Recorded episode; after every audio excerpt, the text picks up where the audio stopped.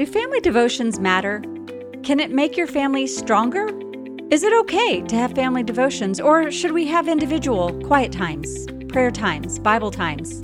Well, the answer is family devotions can really strengthen your family. So, I have invited a friend and a guest on the program, Karen Whiting. She is an award winning author, and I know you're going to absolutely enjoy our conversation that will help you have fun during your family devotions as you are strengthening your family and growing closer to the Lord. Stick around, I know you're going to enjoy this episode.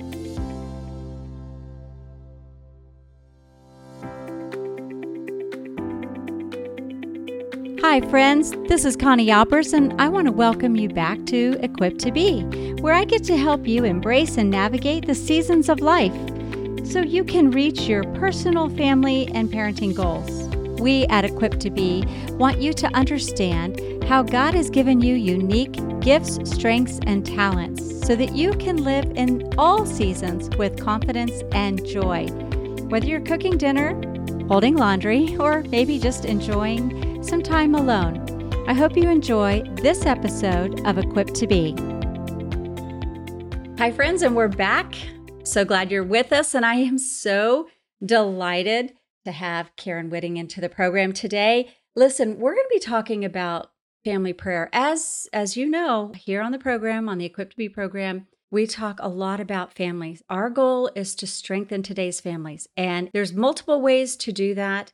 And this topic on prayer and family prayer and doing things as a family is critical to having the relationships that that we need to have with our kids to to solidify those relationships as we turn the tassel and they move into the next life, uh, season of life. But more importantly, that they learn the solid foundation of a biblical worldview and just who God is and, and what He means in their life. So I'd love for you to welcome Karen to the program. Karen, thanks for joining me. Thanks for having me, Connie. Well, uh, we met, let's see, we met a couple years ago at the National Religious Broadcasters Conference. And it was a delightful conversation. It was one of those that we were going to follow up, and things happen. You know how, uh, just like everybody else, our lives, things happen, and we're sometimes we connect and then we can't connect. So I'm glad this worked out right now for us to be able to get together. Would you do us a favor, please, and tell us a little bit about you and your family and why, you know, like how did you get into writing and what are you passionate about? I know there's a lot of questions, isn't it? There's a lot. I have five children.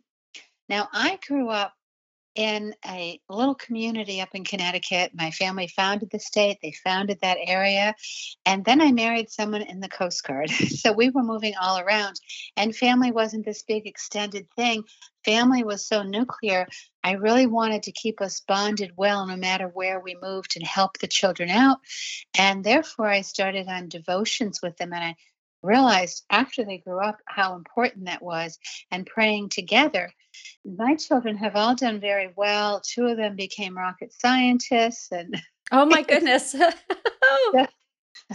I guess that's that's pretty well. Yeah. Rocket scientists.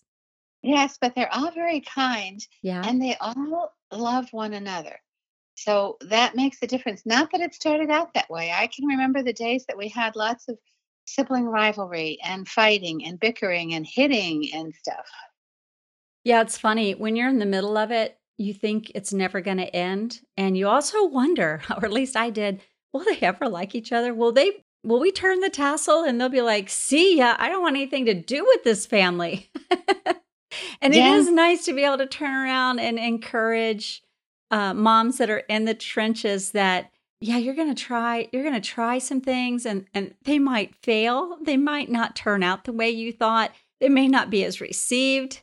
Uh, your kids may not like it, but you're building something with a future goal in mind. And I, I love how you said they're kind, they like each other, they get along well. But as as you and I both know, that's that is a work in progress, like most things. So then continue on. Your husband was in the Coast Guard, you moved around, you have five babies. Yeah. He would go out to sea sometimes for 60 days at a time. Wow. And I to keep him very much part of the family. So I did things like having him tape books that he would read to them and talk to them before and after reading that book. And then I would say, I never could trust the, how the mail would be when they're on a ship. Mm-hmm. I would put one with the tape, uh, the recording, in the mailbox every week for us to find. and then when it was time for bed, I would turn on that tape and I would go to another room and listen to the recording as I'm hearing Jim's voice and the children were listening to it. It so calmed them down. And it was so good when he would come back and it was bedtime. They said, Oh, it's time for you to read to us. You read to us every night. Oh, that's a great idea. Oh, wow. What insight. Yeah, so there were different things that you can do that really made a difference and an mm-hmm. impact on the children. And that was one of the things. And there were other things that I did that really helped them get along and not fight, not compare, not quibber about different little things. You mean short of like threatening their life, taking away every privilege that they have? That's right. One thing that I did was uh, looking at the Old Testament, an eye for an eye and a tooth for a tooth in a very different way, because I said, this is restitution. So I would say to one, you just kicked your sibling. So that sibling's going to sit down. They're hurt. Their leg is hurting. You're going to be their legs for the next 30 minutes. I'd put on a timer. If they need anything, you're going to have to go get it. If they were supposed to do a chore that included standing up and moving, you have to do it. And that one happened to need to sweep the floor. So, and they at during the time said, "Well, I want a drink. I want a snack."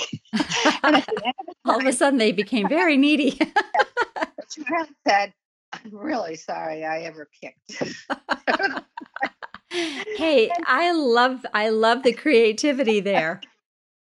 But really stopped them from doing things because they realized that they did actually hurt they did have a consequence that they didn't like and that it wasn't worth what they had just done. you know, we were talking before we went live, and I said one of the, uh, I did a segment, and one of the things I talked about was when our children act up or act out, especially teens and tweens, little little children, elementary age children. There's there's a different way of teaching and training them than than when they hit the middle school and the high school years because developmentally they're changing hormonally, they're changing. Peers are entering the, the equation uh, on a grander scale with greater influence. And it was funny because uh, they were wanting to know. Uh, I was being asked this question about, you know, what what is happening in our culture? What is happening with teenagers, they seem to be totally out of control. And I spoke with law enforcement, I spoke with teachers and educators, I spoke with people that would be on school campuses that were solely there to keep order. And so I just I, I asked many of them, like, what are you experiencing? What do you see happening? And you know, it's interesting, Karen, they were just saying that kids just aren't facing any consequences. So to hear you uh, and you didn't know that part of uh, i didn't share that with you off air but children that have consequences to their actions natural consequences like if you break the law you're liable to you're probably going to get tangled up with law enforcement which is not a pleasant uh, thing for have your uh, middle school or your teens do. Or you know get caught up in the school system of being identified as a bully or somebody who's trouble or things like that so there are natural there are natural consequences. And in your case, the pain, you know, you hurt one of your siblings and there's pain involved. And that pain is, oh, you're going to be doing some chores. You know, you're going to you're going to be caring and looking after the one you hurt and harmed. And there's family consequences. And that's that was the analogy kind of bringing it back to that's a perfect analogy of, you know, you said your kids learn to be kind. And and I'd love to know your thoughts on that. Learning to be kind it's not just something that some children are born with, is it? No, there are a few exceptions that seem to be born with it, but mostly we have to train them and teach them. And, you know, when our children were little, I can remember uh, Daniel was just a preschooler and we were making sandwiches for the homeless, and he helped us with that. And he helped put stickers on all the baggies that were hearts that said Jesus loves you and things like this so that we had them doing things to help other people and joining in ministries that they could do that in. And that made a difference too. But on the consequences, I would say that there was a time that two of my children got in trouble for breaking a school rule along with three other kids. And the principal thought, "Well, your kids are so smart. We sh- we're just going to forgive it." And I said, "That's not very good." Mm. think they need a consequence." I said, "Don't you have this event coming up? I think they could be your um, mules that haul everything for you that day, or some other thing yeah. because they're strong, they're big."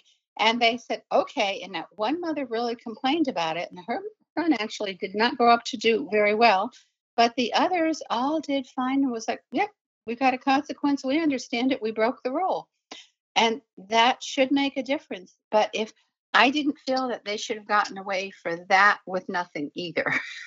yeah, I mean that I think that's a I think it's fair to say we want to have um, consequences, but we do want to make sure the consequence fit the offense. I mean, we don't want to have our kids uh, be targeted towards you know more than what they actually did, like a reap a, a harsher consequence for that. But um, the fact that, you know, you said, I'm seeing more and more parents suffer from this syndrome called not my kid.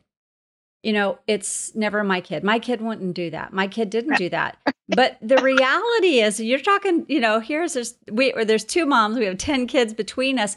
Uh no, your kid is capable, and and sometimes they're accused wrongly. I, I, I, I'll say there were a couple times my kids were accused falsely. And yeah. and you want to stand up and be the, you know, be the mama bear. But don't don't be deceived into thinking my kid wouldn't do that. I, I don't care how smart they are, how well off you are, how poor you are. I don't care about any. Those factors are irrelevant. Children are children. They're not yeah. fully formed and they don't always have a sound reasoning and logic skills. So, okay, we digressed a bit. This is great, but I want to come back to your story um, because your kids grew up and you you traveled around. You were doing these devotions with the family, and I love how you integrated your husband. You kept him an integral part of the family, so that when he came home, there wasn't this integrate. What is that called? Where they have to acclimate or integrate back into the family. Yeah, no, he was just there. I think that's brilliant. Yes, well, and that was important to me because I wanted him to not feel like he was an outsider when he came home. And I wanted the kids to always feel his presence with them. And so those we did different things for that. And I also felt it was important to pray. But I will say, at the point where I thought, all right, this is too much. There's too much squabbling, there's too much bickering. I said, What can I do, God? And God gave me a new way to pray together and it changed and transformed everything for us. Mm. And that's what I call our powwow. Made it very simple that we pray over the worry and we worship over the wonders. And we would just sit at the table in a circle on the floor wherever we were, and one person would just give one wonder that had happened in one worry. The one thing they wanted prayer for, one thing they were thankful for. And the person next to them said a one sentence kept it really short prayer mm-hmm. to pray over that worry and to worship, to give thanks over that wonder. And it was amazing how so quickly the children started saying, Did God answer that prayer I said for you? Or I'm thankful that you did learn to ride the bike and that was your praise. I'm going to, uh, you know, mom should take a picture of you on the bike and things like this. And they started caring so much more for one another when we started doing this simple form of praying. Now, did you back when you did that? I love that powwow. Did you kind of have that name? And was that something that came to you later? It's like, oh, this is really what we did. And if you boil it down, we we did pray over worry and we did worship over wonder. Did, did that? Did you start with that, or did that kind of come into that framework of? I started. No, I started with that. I wow. got this idea that to do these simple sentences. And I was always big on acrostics, anyways, and sat down, came up with it, and introduced it to my husband. When we had our, Jim and I would have a family praying plan that we, the two of us would talk about what was going on, all, and mm-hmm. then we introduced it to the children, and it just really stuck. I mean, I'm already excited. I, I, Thanksgiving, you know, we have these we have holidays right around the corner and it's a great time where families will be getting together. And that's a great way to to even introduce the idea, the concept. And so I see the ability of something like that to transform your family. Like you said, your kids start to realize, oh, you're for me. You're not against me. You're not just like my sibling who's trying to beat me at everything or make fun of me for everything. you're actually there when I'm hurting, but you're there when I'm celebrating. And that's an important piece too. There's another part of your story, and I know that isn't, I actually don't know as much about it other than uh, what I've been able to read, but uh, your kids grew, your, your husband's in the Coast Guard, and God was giving you this, this picture of what you were trying to build in your family and of children loving each other, being kind to each other, loving their mom and dad, loving the Lord. But then you lost your husband. Yes, to cancer. He had breast cancer. He had breast cancer and that was that was many years ago, right? 11 years ago last week. So, yes, and the youngest was in college at the time. Most of them were grown, and I had grandchildren who dearly loved their papa. Mm-hmm. And one of the things that I did at that point was I never wanted them to regret that they didn't have time with him towards the end. We were told he had two to three months to live, but he lived two and a half years. God yeah. gave us a gift of time, and that was so nice. So we said, if anyone wants to come, just let us know. We will pay for the fare and we will pay for your trip here. And so they came and they went. And if there were times I needed to go somewhere to speak, because I was already writing, uh, then uh, one of them would come and be with Jim while I was gone, if that was needed at the time. And so that really helped out because they did want that time. And there was a time at which I took Jim and we went to different houses to see them also and see the children. And all of that was a very good close time so that when he passed on, no one felt like they had a regret that they didn't have that time to spend with him. And if they came, I wasn't hovering around them. If he, if they wanted time to be alone and speak with dad, I wanted them to have that time also. So whatever they said uh, was between them but I, I wanted that for them, and Jim wanted it too. We also had him record books for the children, the grand, the grandchildren, so they would have that to listen to afterwards. So there were a lot of things that we did to continue on that bond, and the children also felt like they were helping out because they were there to help with what he needed. And there was one point at which I drove him to Florida. We were living in Maryland and left him with my daughter Rebecca, and my son Daniel was living with them while he was at college. And they really took care of him while I was gone for a couple of weeks. And they just really felt like that enabled them to have that time to really say goodbye and to really show their love for him. The one thing that I, I hear in our whole conversation is how intentional you have been, how intentional you have been to foster relationships and build bonds and trust and love and kindness and hearing your intentionality of bringing kids to to spend time with their papa knowing that we know our days are numbered but it's an it's quite different when your date when you feel like you actually do have a number and it's coming up. We live a little differently but from what i've heard you say karen yes you were living your days intentionally but it didn't just kick in when you were given a uh, a diagnosis. It was something that you were purposeful throughout your entire um, i don't know about prior to marriage but certainly throughout your married life with raising children. Is that true yes we were always very intentional which is why jim and i, I had this pray and plan once a month that as long as he was in at home uh-huh. that we sit together look at our calendars and we i would circle in red his really tough days and he'd circle in red on his calendar my tough days mm. so we hmm. would intentional about what happened. If he came home and he knew it was a bad day for me he just you know sometimes had flowers for me other times he'd just pick up start vacuuming clean up things and all because he knew it was a rough day.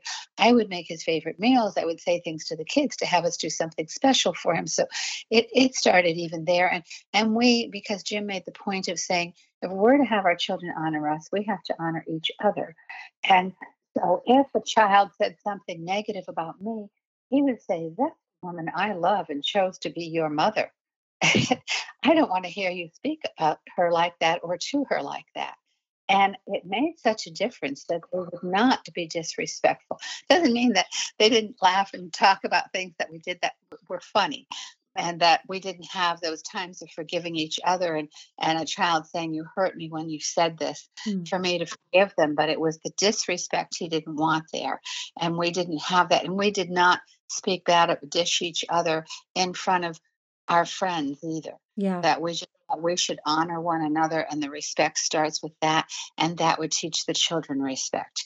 And so that was all intentional, and our intentional of doing devotions with them, of praying with them, and, and doing many different ways of praying, not just the powwow, but that was a, a big anchor for us to do that once a week, among other ways that we prayed. I mean, you're a, prolific writer. You've you've written. You, you've God has blessed you with the gift of words and many opportunities to impact. I, I don't want to undershoot, but I would certainly say tens of thousands, if not millions, of lives. And I love what you're saying. And I think about when my boys were teenagers. It was more my boys because you know they were taller than me, and if they didn't like something, they they might get sassy. And my husband would do similar to what Jim would do. He'd just walk in, he'd say, That's my wife. And you don't talk to her like that. I mean, it was just kind of like, That's it, the end. And they would, they'd look at me and they'd look at him and be like, Okay, well, enough said. I, I, I, probably ought to just go about my business and go clean the bathroom or whatever it is. Um, well, Karen, I love uh, I love your humbleness. I love your your intentionality with um, the people that you you speak with, the people that you engage with, the even the nature of our relationship. It's it's it's in its new state. It's in its early stages, but the gentleness that you have, the intentionality that you have, and, and you've had you've had a lot of uh, several books that you've written, but one that just fits beautifully. It's your newest one. It, it fits beautifully into our conversation today, and that is uh, 52 weekly devotions for family prayer.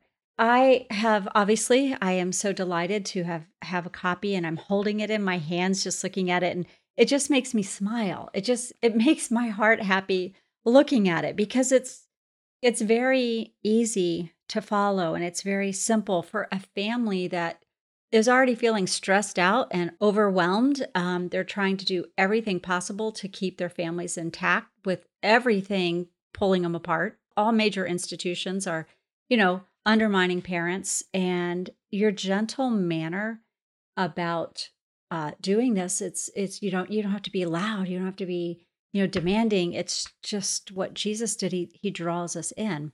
And so talk to us uh, we have a few minutes left uh, talk to us about the 52 weekly devotions. Where how did you get this idea and how can parents integrate it into a very busy life well, it is the third of a devotional series for families. So I already had some ideas, but I'm passionate about raising prayer warriors. So I really wanted to do this one. And it took a while to convince my publisher that this would be something very needed. I wanted to have it where children ask questions, okay? They ask questions about prayer, they ask questions about life. And I wanted every week to address a question that children ask about prayer, whether it's what's the blessing or why does God take so long to answer my prayer? Or why didn't he answer it the way I wanted to? And I had hands on experiments and things to do to get into a conversation about it because I can't answer for God.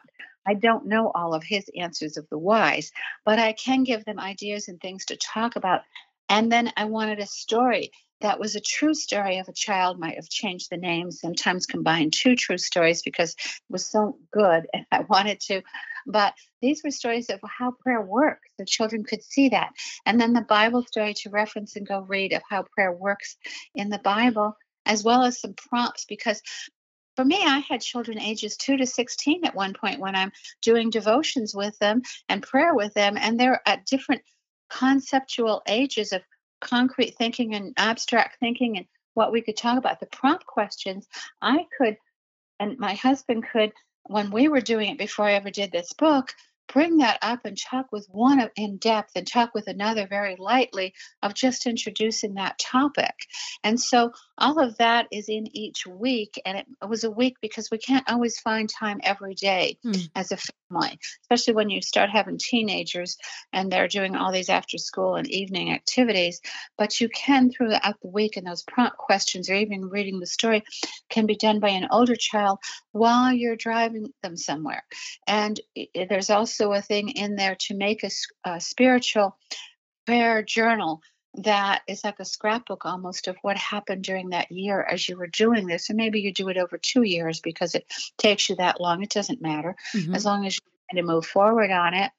And so those are the types of things that I put in the book. And some of them bring out some, you know, an activity option on strength was, um, and, and talking about blessing, say, was even looking at what the Hebrew word is for bless and what does that pictorially mean. That Baruch is related to the word Barek for kneel. And so let's have you kneel down, children. We want to bless you now. And we'll do some other things to show you what a blessing is all about. But these types of things make it a very hands on way of praying with your children and even the prayers. I mean, there's times where you've got young children go outside with bubbles, have them say a praise to God and blow bubbles up into the air as though you're sending them up to God, uh, as well as things that are more quiet, but a big round of types of ways to pray because children can get bored with certain things and they also need different activities and they need to realize that just as in the Old Testament, God's people use their whole body as part of prayer. We can use our whole bodies and we can do things actively as we are praying. I love the idea of of doing the prayer journal. You can see answers and such, but the here again, I as as you were sitting there sharing, this is this is what I'm hearing. And listeners, I hope I hope you're hearing this too because when you're not hearing, you've got to do this every day in a certain way in a certain format. Karen is sitting here saying, no, no, no. You, you change it up. You delight in the Lord. You you use the things that you have and you you integrate it faithfully, but it's not ritualistic. It's changing up and and I like how you even use the analogy of of the bubbles. When you said you have kids from 16 to 2, those journals would look different, those devotionals would look different. How would you incorporate all that when you have uh, such a uh, you know age span in the family? Well, we did give them each a journal. We also had a family journal. And in that, the littler one could just scribble and note in their mind what they were doing. The older ones could write something, but they didn't ever have to show us what was in their journal. I, I don't know what they journaled about. I don't even know always what the prayer requests and answers they were that put in it. I know what I put in the family one and agreed with them we would put that in the family one so right there you make it different but that means they can sit at the table if that's what you're doing that day as opposed to being outside.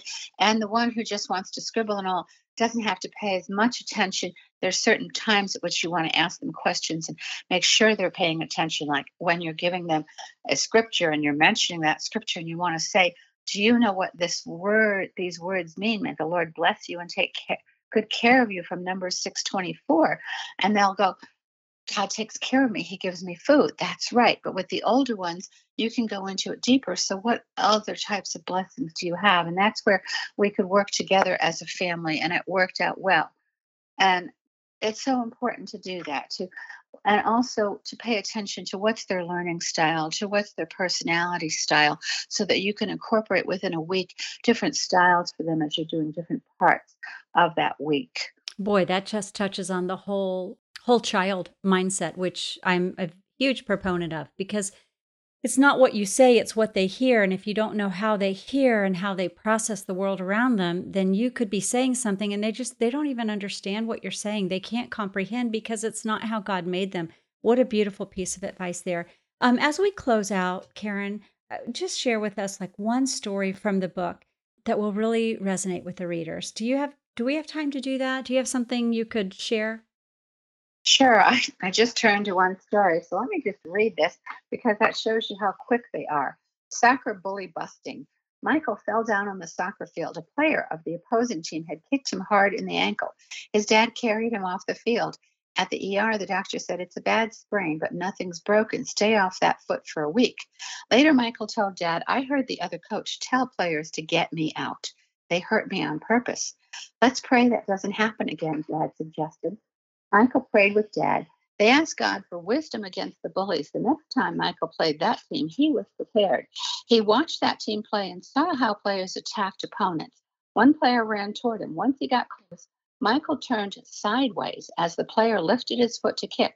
The player missed Michael and flopped onto his back. Later, two players ran toward him and he stepped back just before they came close. The players rammed into one another and fell down. The coach of the opposing team yelled to the referees that Michael had tried to hurt his players. The line referee said he did nothing. In fact, he stepped out of the way to protect himself. It appeared that your players were aiming to hurt him. You better tell your players to play fair. I'll be watching. Mm.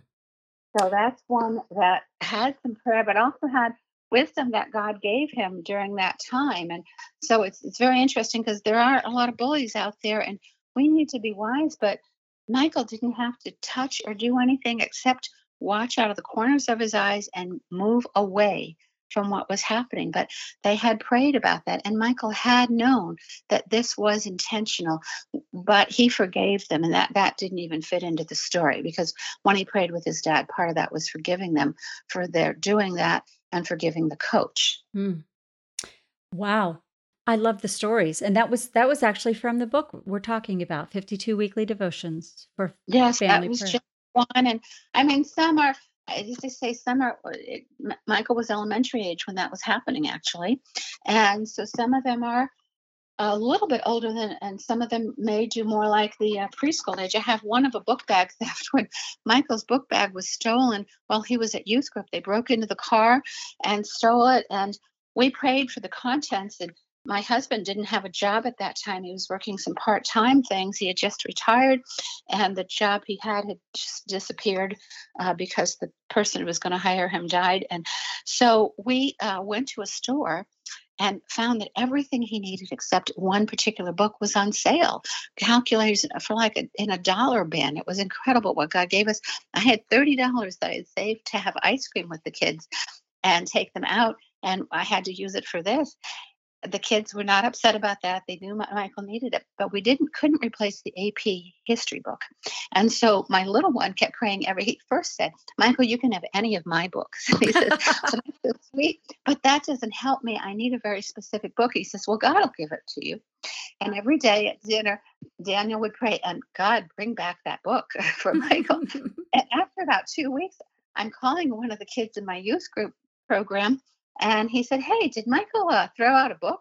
And I said, Nobody had one stolen. He says, Oh, well, I may have it. I was going to the bus stop at the end of the driveway and I picked up this big, heavy history book and it had Michael's name inside. and it was the book. Talk about so, strengthening the faith of the little one, his little brother who was praying. Yeah. So we got it back and Daniel just goes, I told you God was going to give it back to you because we prayed. oh, so out of the mouth of, I love it. Oh my goodness, Karen, that is a great way for us to wrap up this segment, the faithfulness of God and this and the innocence of children and the simple childlike faith.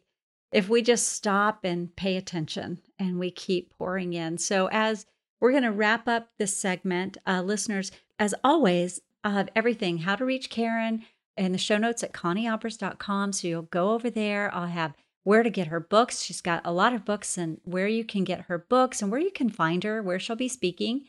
Um, she does have several new projects, uh, actually, many new projects that she's working on. And so she's someone I would encourage you to get get her books and just follow and read along and and connect with Karen. And Karen, as we close out, I know you just gave a great story and a great illustration of the faithfulness of God. And so I want to close with saying thank you for being on the show.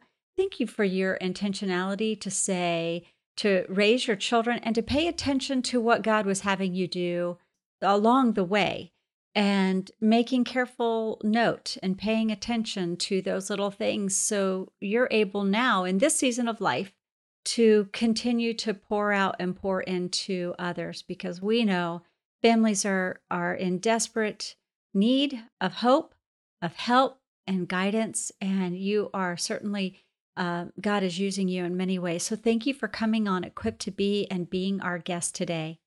Well, thanks for having me on, Connie, and I certainly hope that these moms will also turn to God for whatever wisdom they need because that's where my wisdom comes from. Amen. Amen. Thank you so much, Karen. Folks, thanks you for tuning in to Equipped to Be. Uh, I hope you enjoyed this episode. If so, make sure you tell your friends about it and subscribe to the podcast. And um, thank you. We'll see you next time. Well, that wraps up this episode of Equipped to Be. If you enjoyed this show, please share it with a friend or family member and hit subscribe so you don't miss a show. And thank you again for joining me. Remember that we are equipped for every season of life.